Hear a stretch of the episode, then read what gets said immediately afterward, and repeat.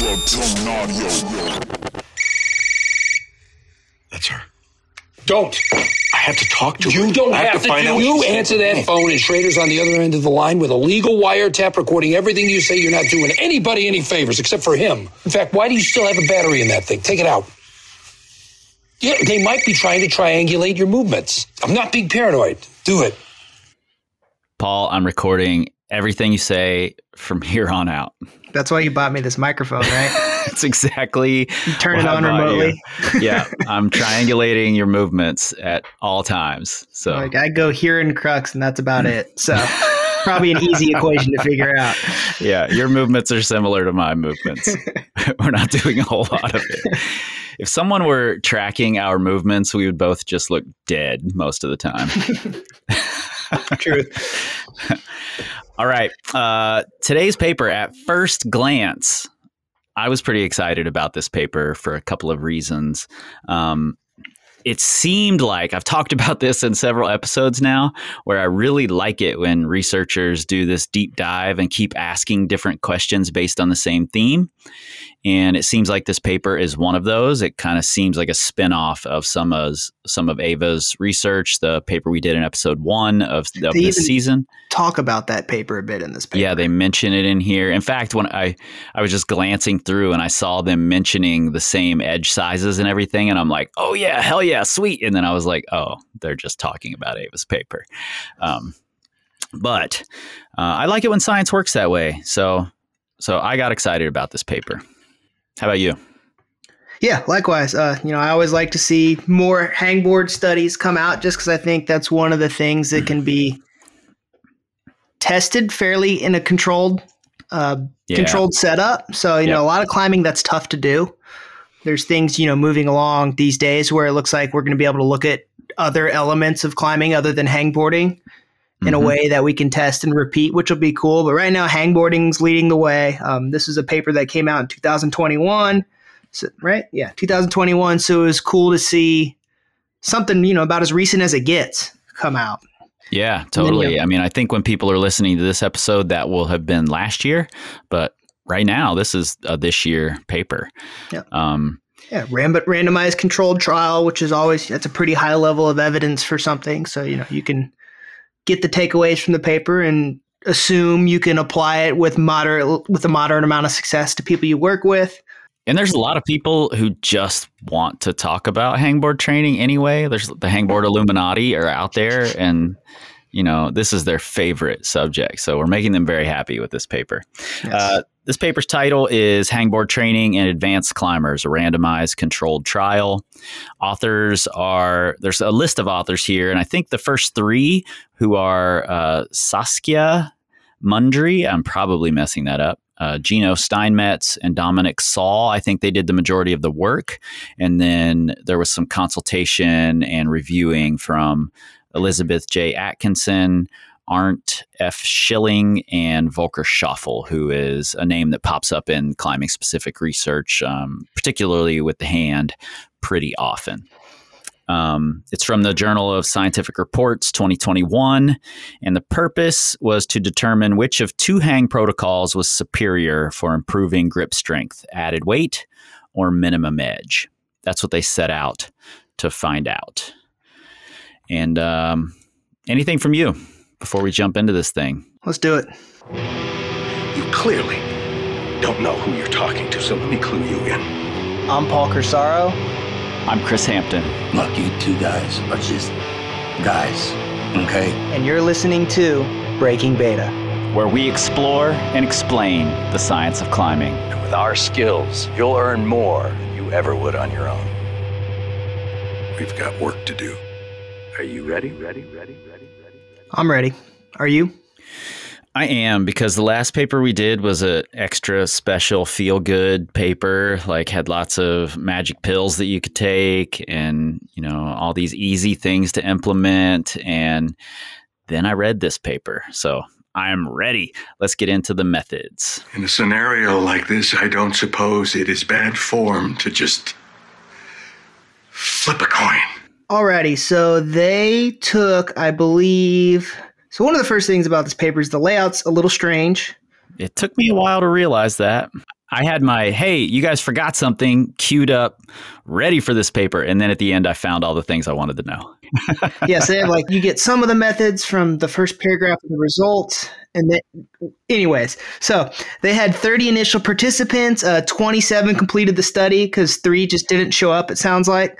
Um, they had fifteen male and twelve female climbers. I thought that was kind of cool to see a little more balanced um makeup of participants here. Yeah, and it sounds like, you know, your uh, the, your hypothesis from earlier this season that the older studies seem to be more male dominated, and as we get further along, um, we're getting a better balance. That seems to hold true here as well. twenty twenty-one, we're almost fifty-fifty.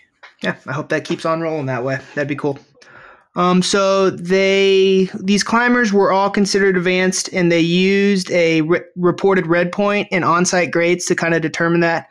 One thing, this is the first I've seen in a paper, was the I R C R A grade, which is basically a way to standardize, you know, all the different grading systems. You have, you know, the American grading system, yep. the French grading, uh, Australian, all that. They kind of put them all together in this single numerical scale. So I think that's actually a cool thing that comes out of this. Yep. Um, Yeah, I've seen that used a few times. I don't know if it's in any of the studies we've looked at yet, but but I've definitely seen it used. And it's actually closest to maybe Australian grades. It's just a, you know, one through whatever numerical list um, that everything else correlates to. Super smart yeah. way to, you know, take all of the research and be able to compare it. I think it'd be cool, like, especially when they do bigger like meta meta-analysis and things like that. They'll have these criteria where they can start kind of pooling mm-hmm. these sample sizes and having a quick, relatively easy way to standardize things. Yeah, and frankly, I'd be all right if we just switched all the grades to that. Why not? Right. Keep it nice and simple, right? Let's do it. Yeah, so all these climbers, they uh, explicitly didn't have any hangboard experience, which I thought was interesting. Yeah, me too. Um, you know, there's a lot of learning effect that they might mm-hmm. need to control for there. But so without any previous hangboard experience, I think the median on-site grade was eleven A, or the medium red point grade was eleven A, and the medium on-site grade was ten C. So people who had climbed a good amount um, weren't climbing at maybe national level competition.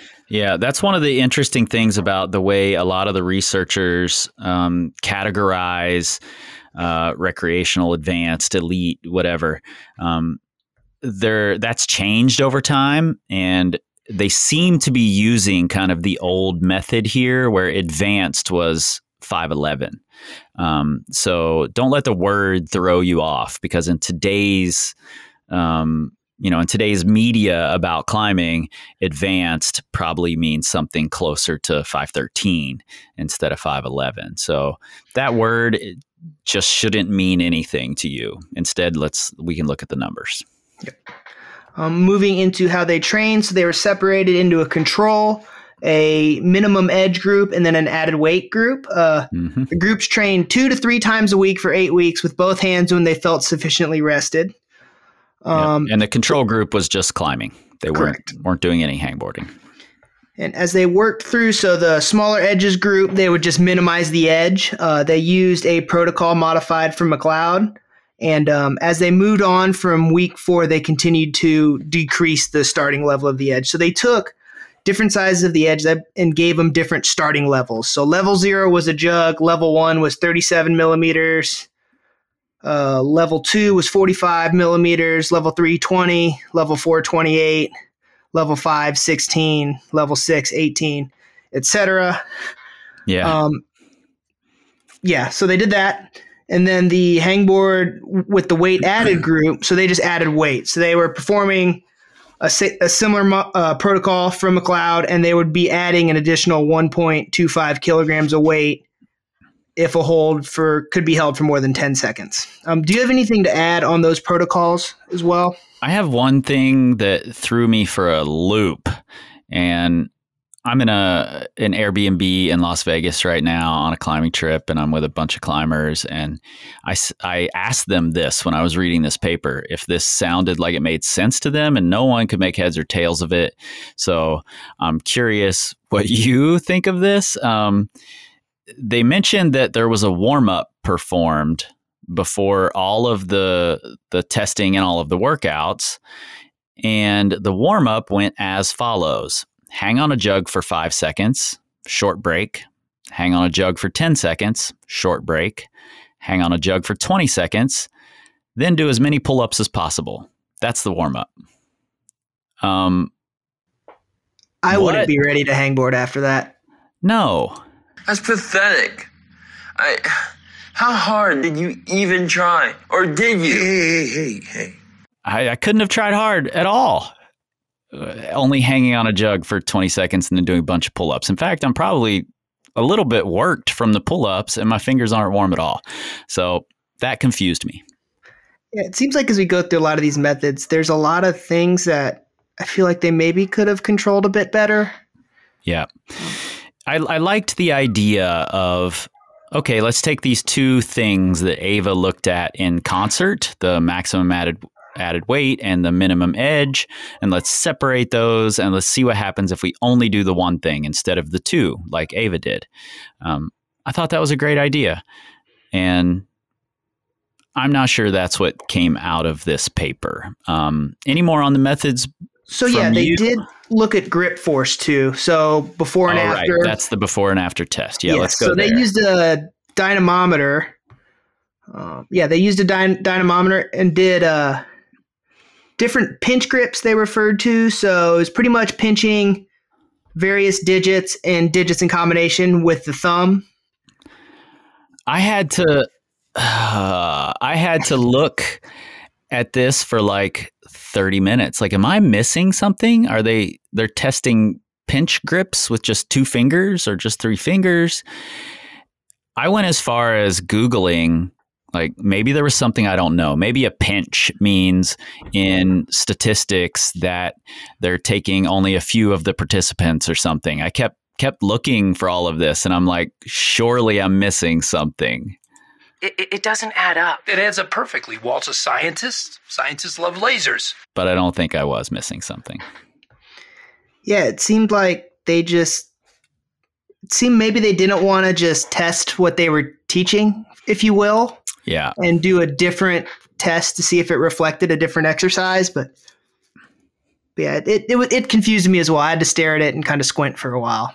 But those yeah. are the pre- and post-test measures for... this experiment. So they tested their grip in these various pinch configurations. Yeah, seven different pinches, right? Yeah. So and like then they pinch teams basically. Yeah, yeah. And then they went through an eight-week training program, the two exper- experimental groups, and then the regular climbing control group climbed around two and a half times a week, and then they retested after those eight weeks. Yep. All right. Let's go to commercial break, get our minds right, and we'll be right back. Please. All right, I really need a break here, okay? You're listening to this super nerdy podcast, so I can only assume that you're interested in improving your climbing. Well, good news. You're in luck. Yes, science! We have training options for nearly every level climber in nearly every situation. From general prep to fully custom, from ebooks to weekly plans delivered via mobile app. Visit powercompanyclimbing.com slash breaking beta for more info. And while you're there, check out Kettlebells for Climbers two, now available as either an ebook or a proven plan, the follow-up to our wildly popular Kettlebells for Climbers plan that started so many climbers down the path to being stronger, better prepared, and more athletic. Let's all go back to work, for Christ's sake, okay? Okay, we are back from commercial. We've, we've settled down a little bit, and we're going to jump into the results and our... verdict, which you might already have been hearing. We're not here to sit in judgment. Yes, we are. Why not? The thing is, if you just do stuff and nothing happens, what's it all mean? Whatever you, whatever you think's supposed to happen, I'm telling you, the exact reverse opposite of that is going to happen. I had decided to cut that sample down just because it takes so long. Um, but this paper brought it back out immediately. It it feels confusing. I felt confused. Uh, the first thing I want to mention here is that in in the methods, you talked about how they tested in these pinch grips, seven different pinch grips. Um, that that's what they were testing for um, by hanging on edges. And they mention in the paper that hand grip force has been weakly correlated with actual climbing performance. So my question was, why are we testing for something that's weakly correlated with actual climbing performance? Um, are we looking for a protocol that improves our climbing performance, or are we looking for a protocol that improves our pinch performance um, on a dynamometer? And I'm not really sure what the answer is. Leave that for smarter minds than me. Science is a mystery. It's also interesting that um, later on when they talk about the limitations of the study, they kind of go back on that and say the grip dynamometry used here is a simplified but valid representative representative of real climbing movements. Yeah. So, but even I mean, in that same sentence that you're talking about, they mention, I don't have it right in front of me, um, but they mention, but it uses different muscles than climbing. Yeah, forearm muscle activation during rock climbing differs from activation during dynamometry. Yeah, so I don't know, man. It just I'm, seemed like, I'm confused. Wh- why even test this? I guess maybe yeah. to just see if there's a difference. Um, but yeah, the difference they found was that pretty much only the added weight group improved the grip strength to a significant yeah. effect. Everything else kind of, if there was any improvement, it wasn't statistically significant. Right. And, you know, I do think that's interesting, actually. I don't want to totally mm-hmm. bag on this paper. Um, I do think it's interesting that by hanging with weight and, you know, four fingers on a flat edge, we are increasing our grip strength or crushing strength as a dynamometer measures, um, particularly, you know, in these these teams of pinches, if you will. I think that's pretty interesting. Yeah, and you could view it as another body, uh, another point of evidence to proving the uh, efficacy of weighted hangs as a method of hanging on a hangboard. Yes, science! When they did look at the effect size, uh, the effect size wasn't really much more than medium for the improvement, so it wasn't these wild gains people made right. in this hangboard protocol. It was there, statistically significant, but it wasn't jaw-dropping. Right, um, and they concluded... I, I found this sentence really interesting, and at first I thought maybe this is a typo. Um, maybe it's not. I'd, I'd love to be able to clarify that. Um, I, and you can do that, I'm sure, by looking at the statistics in here a little closer. Um, they say, we concluded that an eight-week training with maximum weight as we performed it leads to a comparable effect as a four-week minimum edge, four-week added weight training. Um That was the protocol, if you remember from episode one on the Ava Lopez uh, paper, that was considered to be the worst of the two. The better was doing maximum added weight first, then minimum edge. Um, they have it flipped here. And I'm also confused as to how they can make this claim when their testing is for pinch grip, which was not tested for in the Ava Lopez paper at all. Um, so I'm I'm a little lost here. I'm not exactly sure how they came up with that that result. Yeah, um, yeah, I have that highlighted for the same reason. Like, just seems I, I don't know why that was in there. Honestly, we flipped a coin. Okay. Yeah. What what does this paper, this is kind of a funny question, actually, at this point. What does this paper not say? What is close?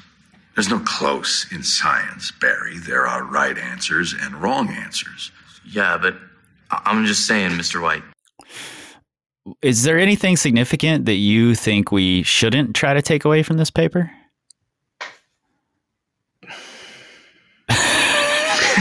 uh, I don't know. I, yeah. The only thing I can take from it is that, you know, a lot of this was focused on um, relatively recreational, as we might call them mm. nowadays, climbers.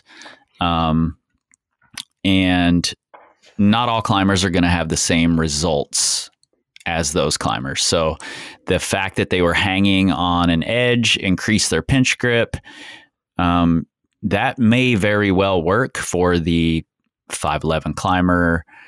It may not work for the five thirteen climber. We don't really know. So mm-hmm. we can't expect that for every climber, hanging on a on an edge is going to increase their pinch.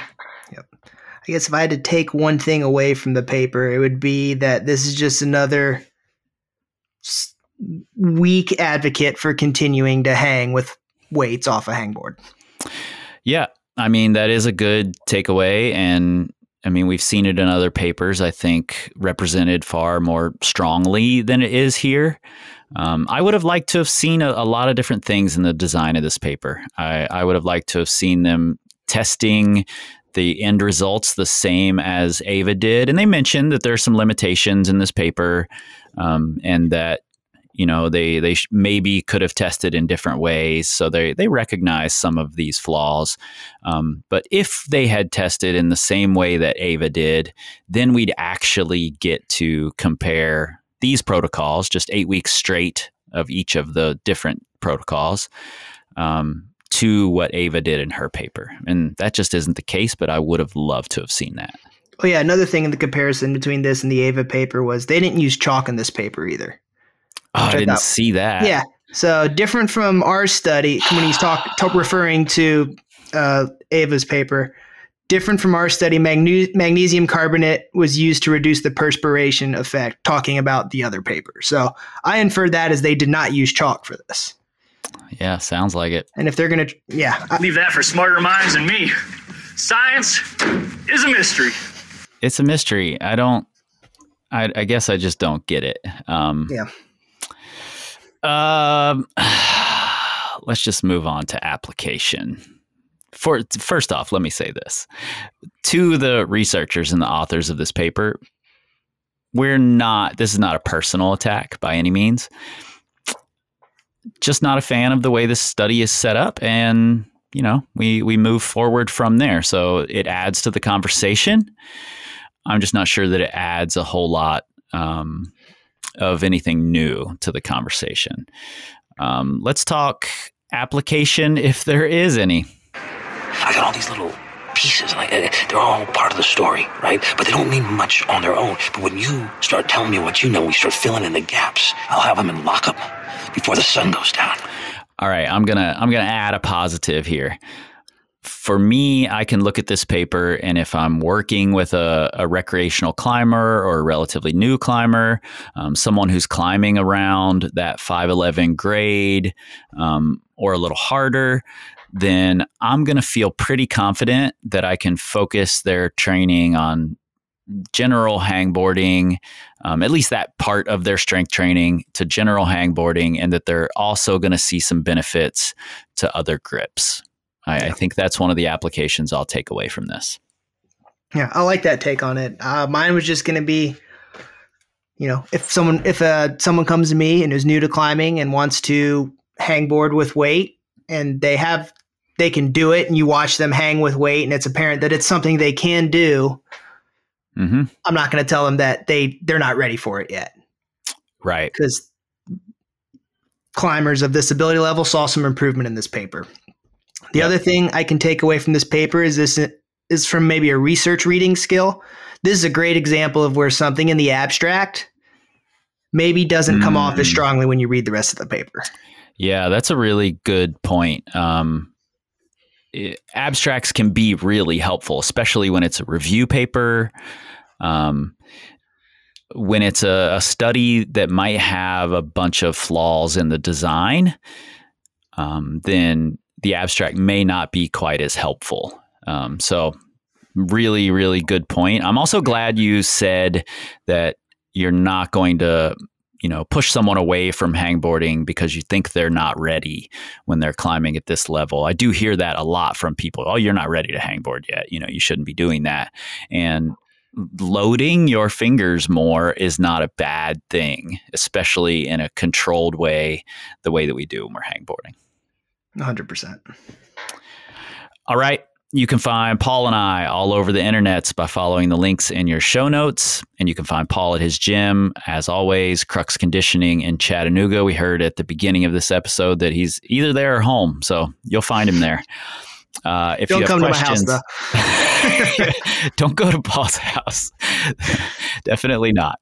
Um, If you have questions, comments, or papers you'd like for us to take a look at in season two, because we're now almost three quarters of the way, maybe more, my math is bad, through season one, then hit us up at community dot power company climbing dot com. Don't forget to get subscribed to the show if you're not already. Leave us a review. It helps us. I don't know how, but supposedly it does.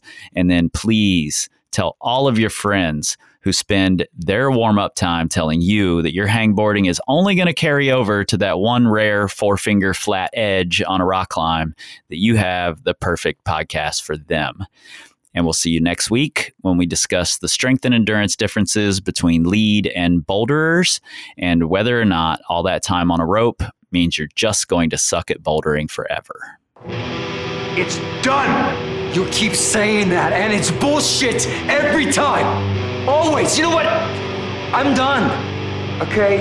You and I, we're done. Breaking Beta is brought to you by Power Company Climbing and Crux Conditioning, and is a proud member of the Plug Tone Audio Collective. For transcripts, citations, and more, visit power company climbing dot com slash breaking beta. Let's not get lost in the who, what, and whens. The point is, we did our due diligence.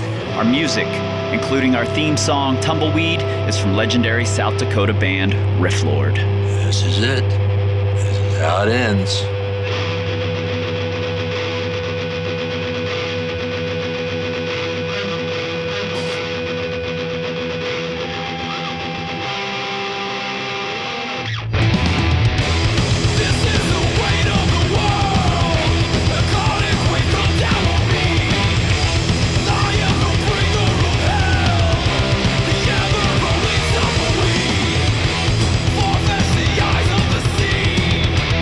Let go!